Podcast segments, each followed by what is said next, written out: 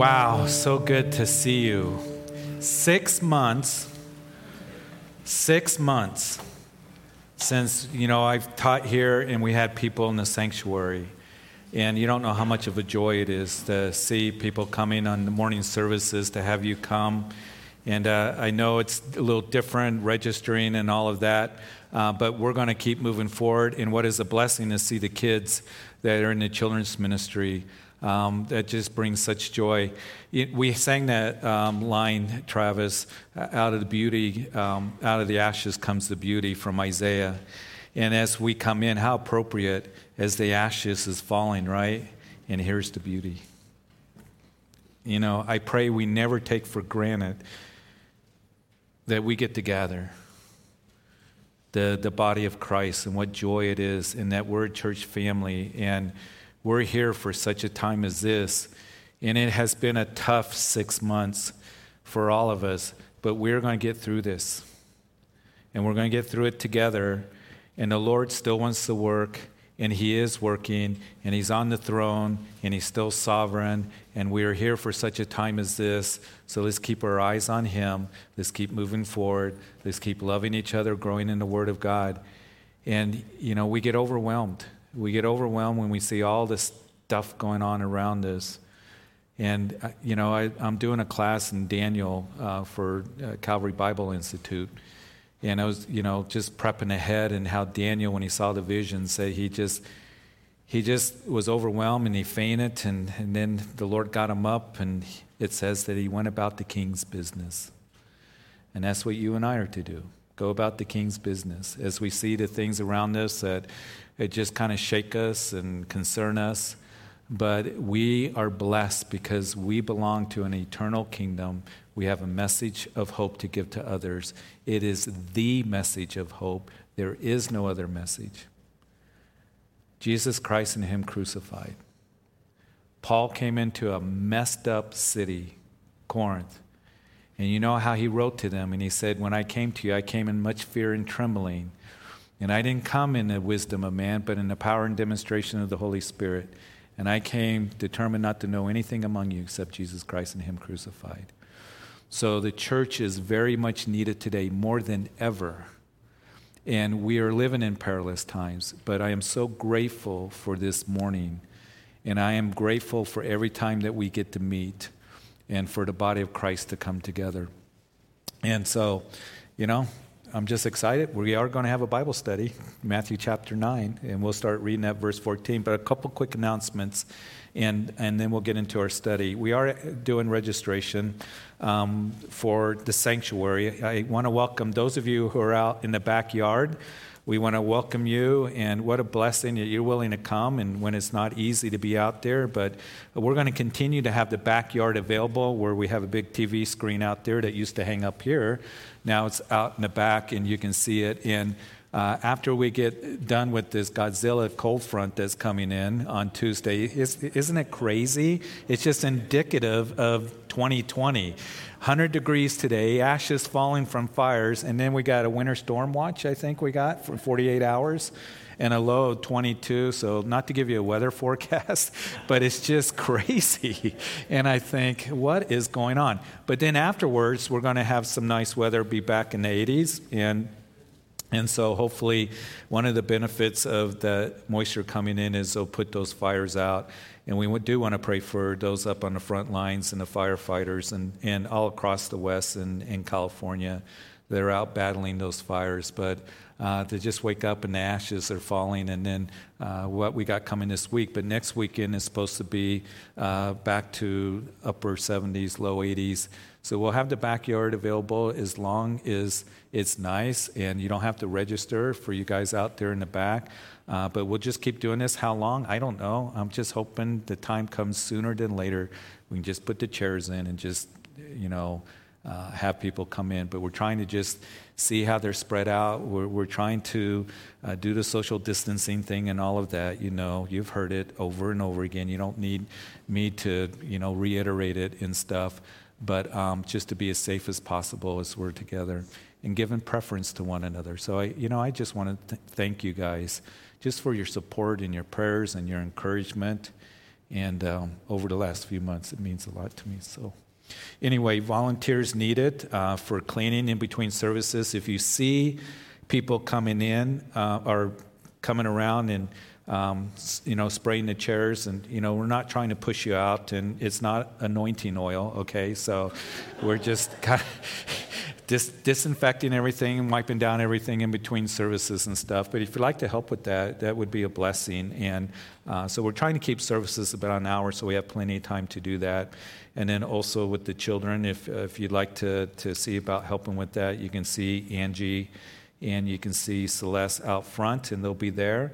And then young adults uh, had a great group that met on f- uh, Friday night. A lot of kids came out at 7 o'clock, young adults 18 to 26 years of age.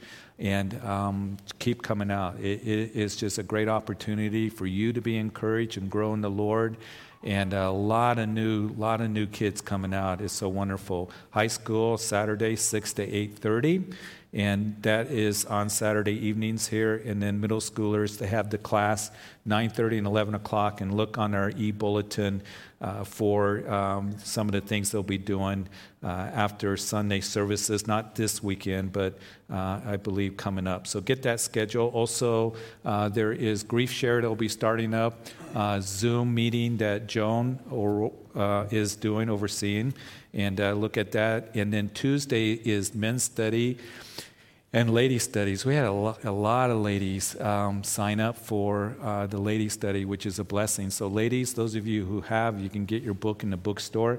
We're asking just a couple people in there, just kind of um, not overcrowded, and you can get the book after service. And the bookstore is open again, first time in six months. So, there's some other things that are there as well. And Tuesday, 7 o'clock, hopefully uh, the snow won't affect us too much. Um, the day after Labor Day is like, really? So, um, but anyway, that's what we're facing. And they're planning on being here. They're going to break up into groups and uh, kind of spread out a little bit. And then the men's study as well. And I believe the men will be in a coffee shop. So, guys, I know you look forward to that as well. So, we're going to continue online on Wednesday for the time being and kind of getting our bearings back. And we'll just kind of go from there. Jeremiah and uh, it's just a really powerful study. So that's where we're at right now. I, um, I think a lot of you, you've gotten used to, right, the e-bulletin because we've been forced to kind of get used to that. So um, if you got any questions on that or, you know, how to, um, you know, download our app on your mobile devices, uh, just let us know and we'll, we'll let you know about all that. So with that said, I think I covered most of everything. Father, we ask that you would just bless this time in, in your word. I am very grateful that we can gather once again as the body of Christ and have kids um, that are meeting and that are singing, uh, to hear the praises of God in this room. And Lord, um, what a gift. What a gift, the body of Christ. And Lord, uh, to be here to hear your word. And I pray that you would touch our hearts and Stir our hearts this morning. And I thank you that we can come and, and Lord, just gather together to hear the words of God because right now, all around us, been the words of the world. And it weighs on us and it pulls on us. And it, Lord, we need to be refreshed and renewed. So I pray that you would touch our hearts in every way. In Jesus' name. Amen. So, if you've been with us in our study of Matthew's gospel, the religious leaders in Israel have been getting news that there's this one that is working miracles uh, up in the Galilee region. He is um, healing every kind of sickness and disease, he's freeing the demoniacs. And also, we have seen in our study of Matthew that the people are coming as well, great multitudes, and they're bringing those who are afflicted and sick. But at this time in Jesus' ministry, not only are the people coming from all over Israel and the cities of the Decapolis and uh, from the surrounding areas, Tyre, Sidon, and, and up in that area of Syria, and, and uh, they uh, were flocking to the Galilee region.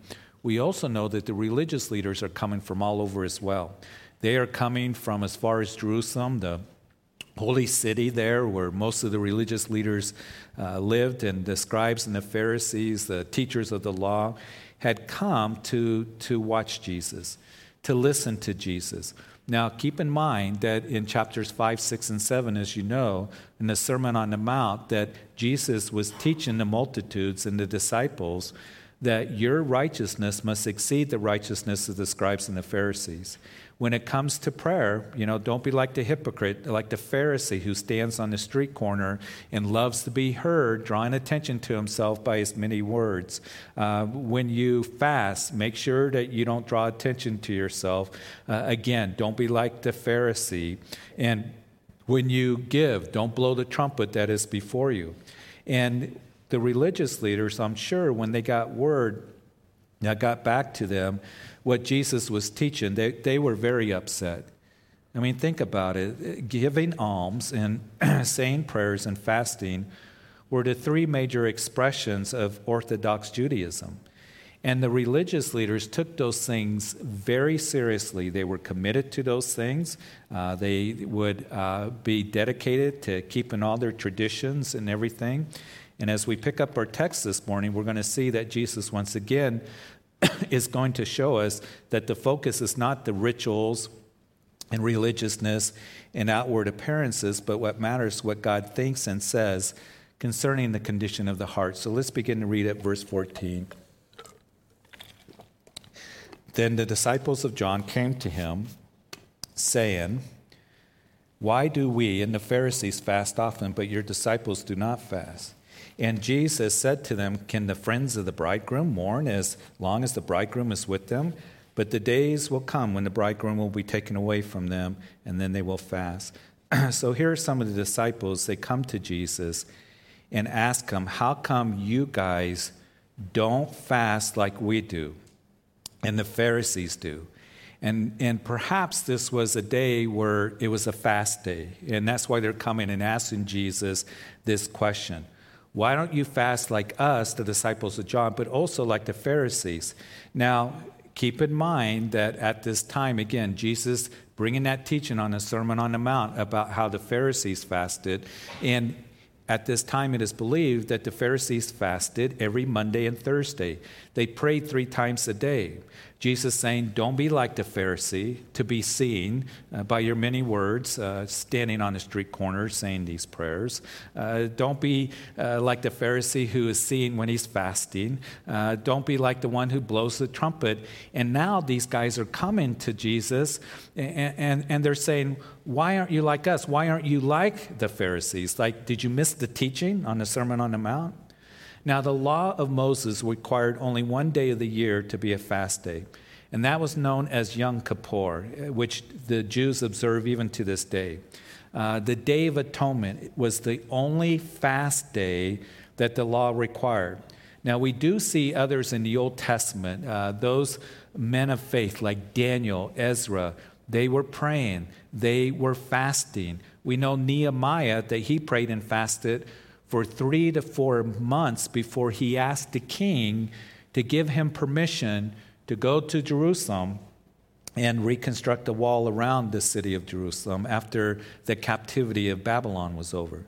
But when we see Nehemiah or Ezra or Daniel fasting in the Old Testament, it was done in great humility, wasn't it?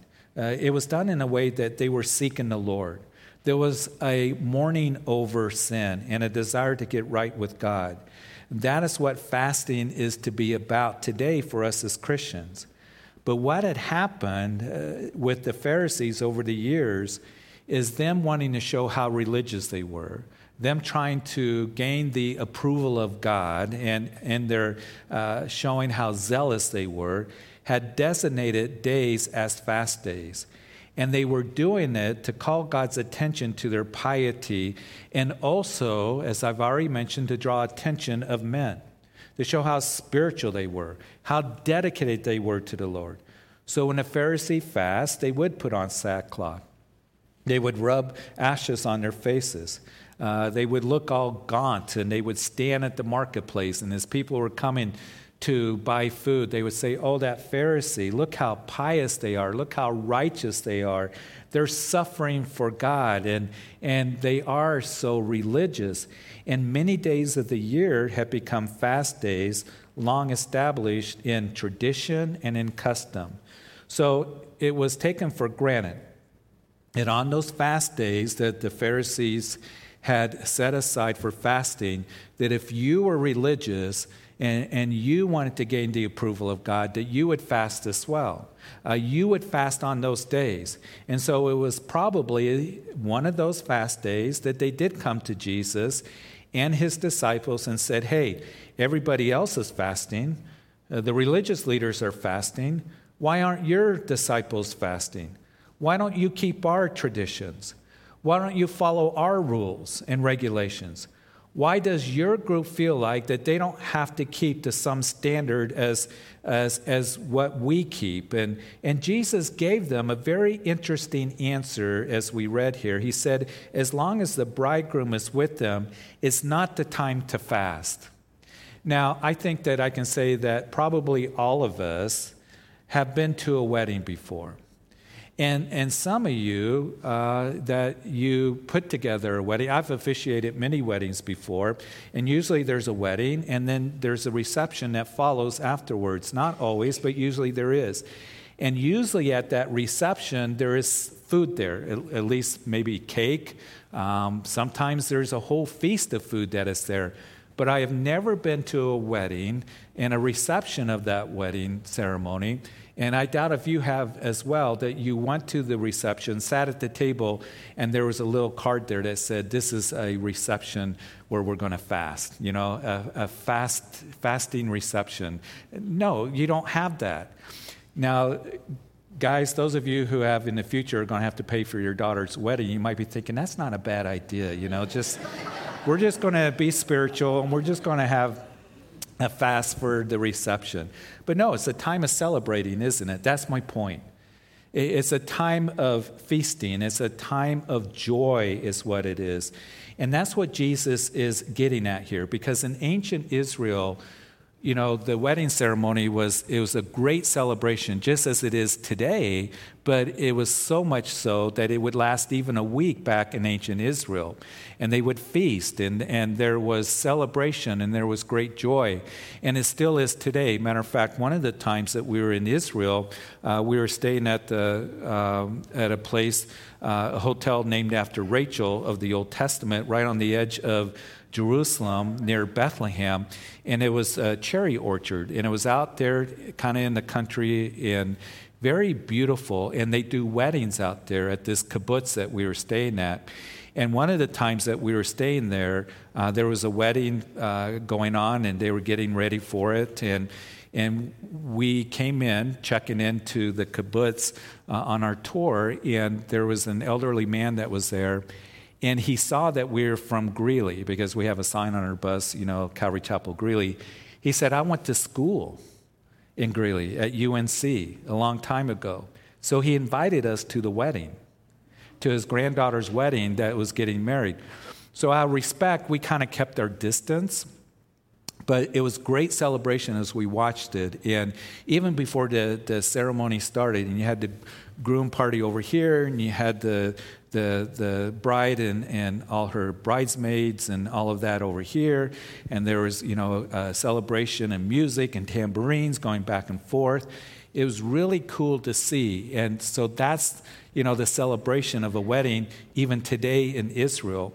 And we also know that, and I've mentioned this to some of you before when I've done a wedding or to a couple, that the Jewish Talmud says that there's one time, one duty that you have at a wedding, and that is to rejoice.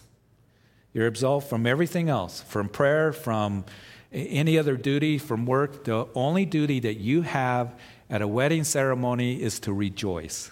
And that is it. And that's what Jesus is beginning to show these religious leaders that something new is happening. The Lord was putting his finger upon the nature of the new relationship that he had come to demonstrate and to bring to men because they were so used to the emphasis of rules and rituals and traditions and temple worship and sacrifices and being silent before the greatness of God. And now the Lord is teaching them that a new relationship has come to where there can be vitality and worth of intimacy with the bridegroom himself. And it can only be expressed in terms of joy. It is to be expressed in terms of gladness and celebration.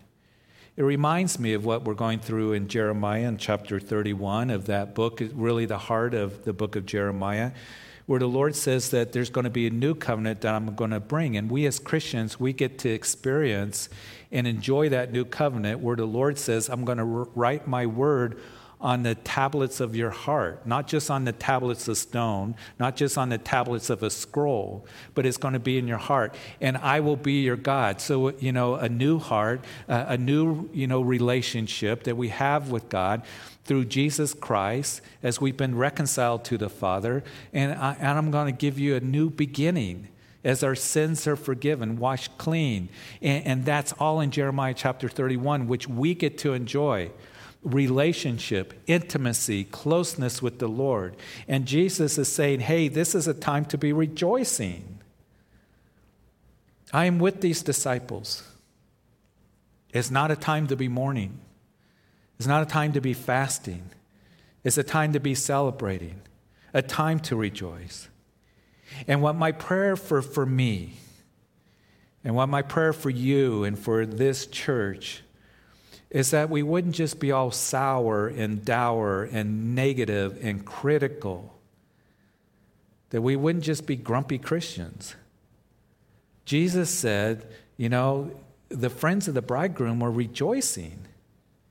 And you and I, we are likened to the bride of Christ because we are friends of the bridegroom. And we are to have a heart of rejoicing and celebration, even in the difficulties. And listen, through the loss and the trials that we go through, we can have reason to rejoice deep in our hearts. It's a joy inexpressible. It's a peace that passes understanding that the Bible talks about. And I don't want to make light of the difficulties or the loss or the trials that you're going through or people in our own fellowship are going through, but we can rejoice because we're friends of the bridegroom. And we can have thankfulness. And it's not sadness, but it's gladness. It's not being cynical, but it's a celebration. It's not just being judgmental to, to condemnation, but it's joy. And it's not just religion, it's relationship. It's not a funeral, it's a wedding. And I am with you. And Jesus goes on to say in verse 16 no one puts a piece of, of unshrunk cloth on an old garment, for the patch pulls away from the garment and the tear is made worse. Nor do they put new wine into old wineskins, or else the wineskin breaks, the wine is spilled, and the wineskins are ruined. But they put new wine into new wineskins, and both are preserved.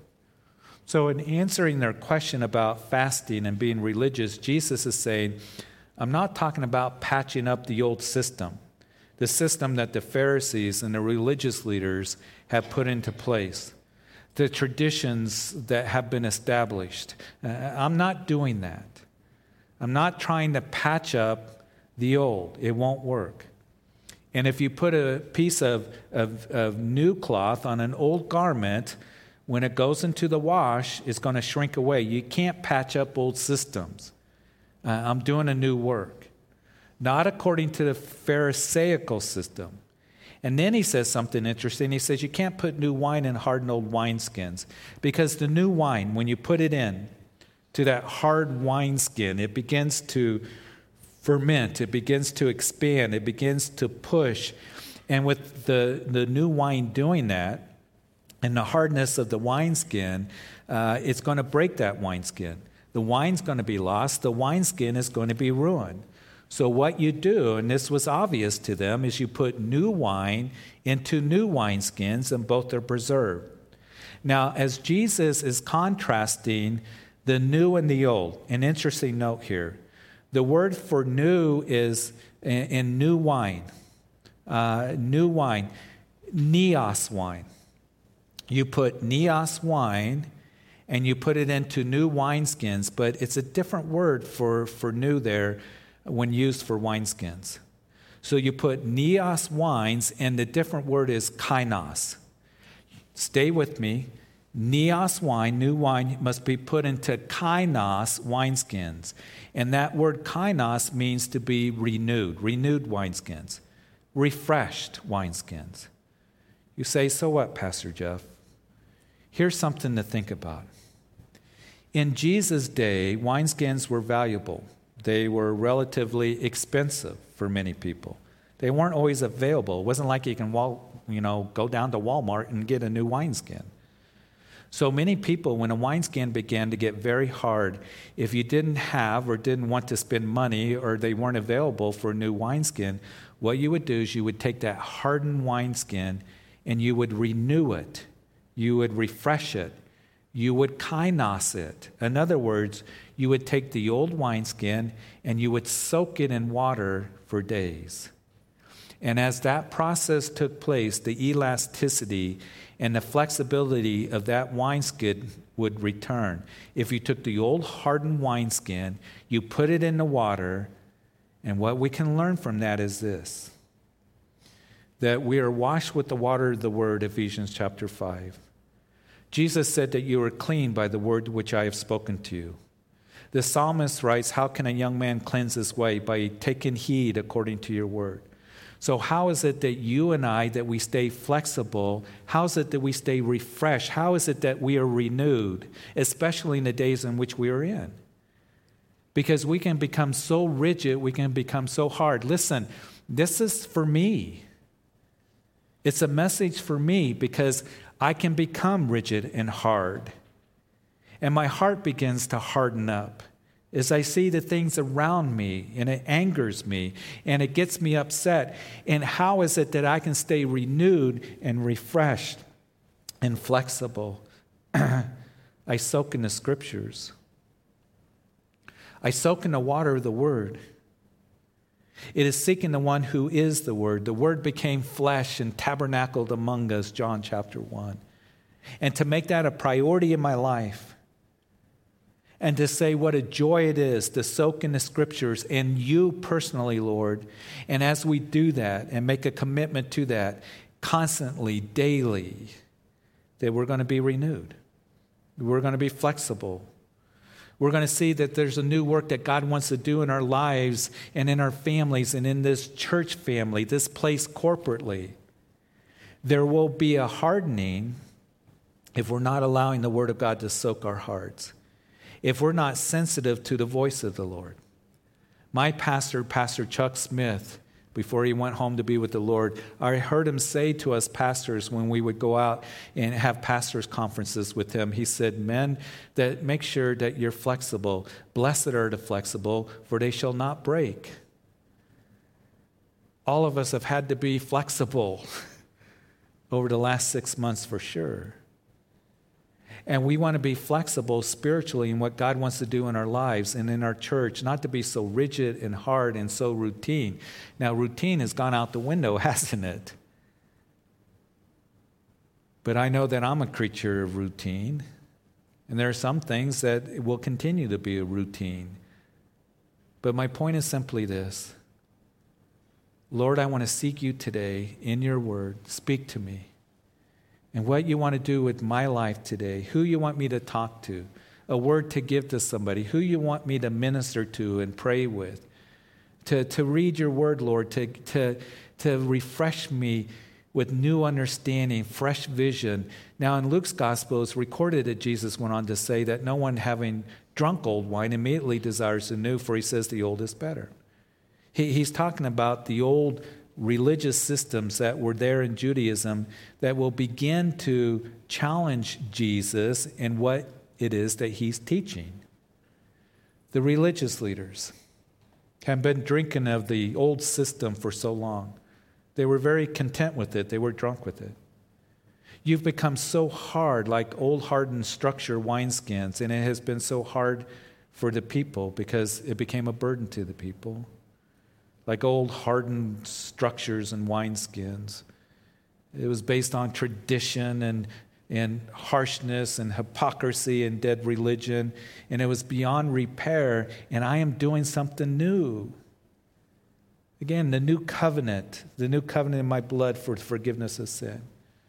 It's not dead religion. It will be living and fresh and real relationship. And I'm not talking about reforms. I'm talking about new birth.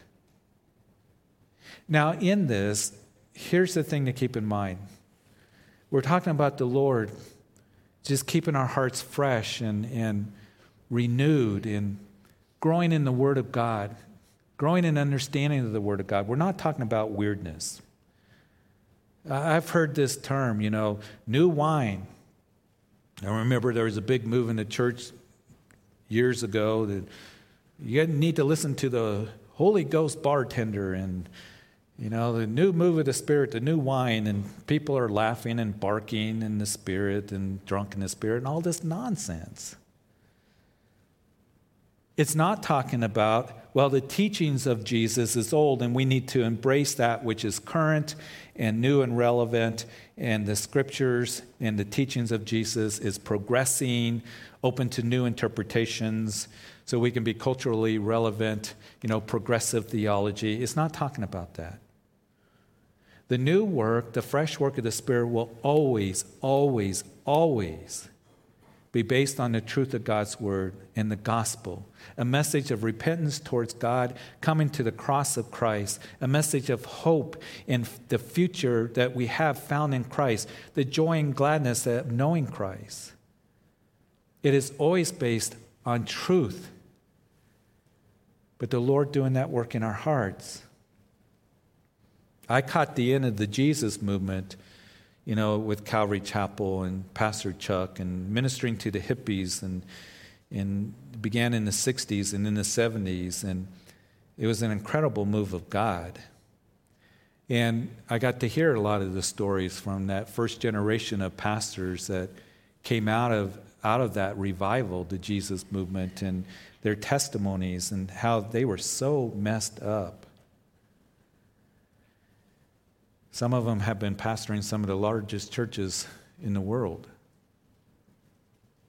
And as a middle aged man, behind a wooden box, under a tent, taught through the Word of God, there was such a move of God. There was such a work of God. And there was a freshness and a newness, and, and some of the people didn't like that. And so the hippies would come in, you know, and when they did have pews, they would come in barefoot and they'd stick their big toe up in the, you know, the communion holes. And so some of the older people got very upset about that, and so they put a sign up that said, you, you, you know, can't come into this place unless you have shoes. And Chuck tore it down and said, We will tear the carpet out and all these pews out. We are going to love these young people. And we're going to grow them and we're going to minister to them. You know, listening to some of these guys, they said one of the things about Pastor Chuck, we came in, we, we were fried on drugs, we were messed up, but he loved us and he gave us truth. And he was a father to us. He was a father to us.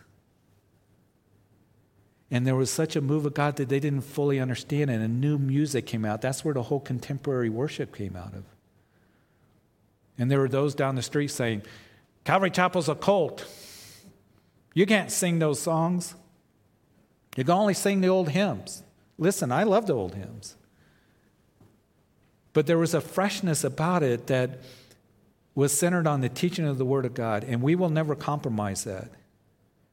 And we will never compromise the gospel and the need to repent and come to Jesus Christ. And it's the only hope for anyone. But things might change. The message won't change, but the method may change a little bit. The front here, social media that we'll use, maybe the radio program, we're looking at redoing it so we can reach people more effectively. You're going to see young people that are ministering here. I, I love seeing the young people, and it's not just for us, it's for anyone that wants to minister as he does a work here. But to invest in the next generation, because what has happened is I've seen churches die. I've seen churches die because they had the motto of we do it this way, and this is what we do, and we're going to do it this way, and it will never change. And I've seen churches go from hundreds down to 10 because they didn't give the next generation a reason to come. They didn't invest in the next generation. They weren't loving those kids. It's like, get your hat off. Why are you coming in dressed like that? And God forbid that ever be this place. This is a place, a hospital. And listen, revival's messy. For people who need Christ, who are isolated and alone, and, and their family life is just really bad. And culture around them is just confusing them. And they need to hear truth and they need to be loved. And I believe God wants to do that work. I really do. And He's doing that work. I was teasing some of the young people. They're, you know, doing worship, and you know, they're back there giggling all that. I said, you know, you shouldn't be giggling. You're not supposed to be happy at church. You know, they're just full of life and the joy of being here. And it won't be perfect, and we'll make mistakes, but we're going to love each other and we're going to move forward. And I believe God wants to do a new work. You know, one of the things that I did this summer is I remember one time after a Wednesday night, it hadn't been you know, going months and months without Wednesday night and people being here and then, you know, trying to figure out what you do on Sunday mornings and all the stuff we've been through and stuff. I remember sitting out in my my car out in the parking lot thinking, Lord, I feel like everything's just dying. I felt like Elijah in the cave. That's like, you know, and you know, there wasn't the the wind, there wasn't the fire, there wasn't the earthquake, the still small voice of the Lord saying, Jeff, I got things for you to do. I'm not done. So quit your sniveling, wipe your nose, get inside. We're going to move forward. And I am so excited what the Lord is going to do. And you know, my thought was, I just want to go back to the way it was. We'll go back to some of the things the way it was, but it's not always going to, we're not going to go back. We can't go back. We can only move forward in what the Lord has for us. Amen. Are you ready for it? Let's love people. Let's receive them. Let this place be a hospital. One of the things that, you know, those guys would joke about, Pastor Chuck, the reason he was bald because he pulled his hair out, ministering to us and putting up with us. It, but he always loved us. And He never gave up on us. And we're not going to give up on each other. Oh, we'll bring correction when correction needs to be brought. We'll stand for righteousness, but we're going to do it out of love. And love for people that need the gospel and to see light and to know of His grace and of His provision. Let's move forward. Let's be ready for that. So, Father, we thank you. Thank you for this time and your word. And, oh, Lord, so gracious, so wonderful. And I thank you that you desire to do new work in us, not to where we get hard or rigid or complacent or, but Lord, just allowing you to work in every generation, every age, every tongues, people, nations, and kindreds. We have been redeemed by your blood. And you're on the throne, and you have a plan for us. And Lord, we're here for such a time as this. And you want to save, and you want to minister. So, Lord, help us to just be looking to you and not to become rigid and hard and cynical and but lord just allow you to use us in the days in which we're in and I do want to pray if there's anyone that is here that maybe you're maybe you're out in the back, maybe you're listening online, maybe on the radio later that you've never given your life to Jesus Christ. He is your hope. There is none other. You cannot earn your way to heaven. It is only coming humbly, repenting, turning to Jesus, and asking for forgiveness. He went to the cross to die for you personally, and He loves you so much. And He took your sins upon Himself and made atonement for your sins, and He was put into a grave and He rose again, and He conquered sin and death, and He is alive. And your salvation is found in the cross and the resurrection of Jesus. And Jesus is saying, Come to me. Whoever calls on the name of the Lord shall be saved. Will you turn to Him today? Pray, Jesus, I come and I ask that you forgive me of my sins. I know you love me because you proved it on that cross. Forgive me. And you're alive, and I, I want this new heart be my personal Lord and Savior, and this new relationship, and this new life that you promise. And I thank you for that. And I come in faith, believing in Jesus Christ and Him crucified. And I do want to know you and walk with you all the days of my life. And for all of us as we go out, Lord, keep us safe this week. And Lord, just keep this place safe. And Lord, may we keep our eyes on you in every way, every day, soaking in the scriptures and you personally. In Jesus' name.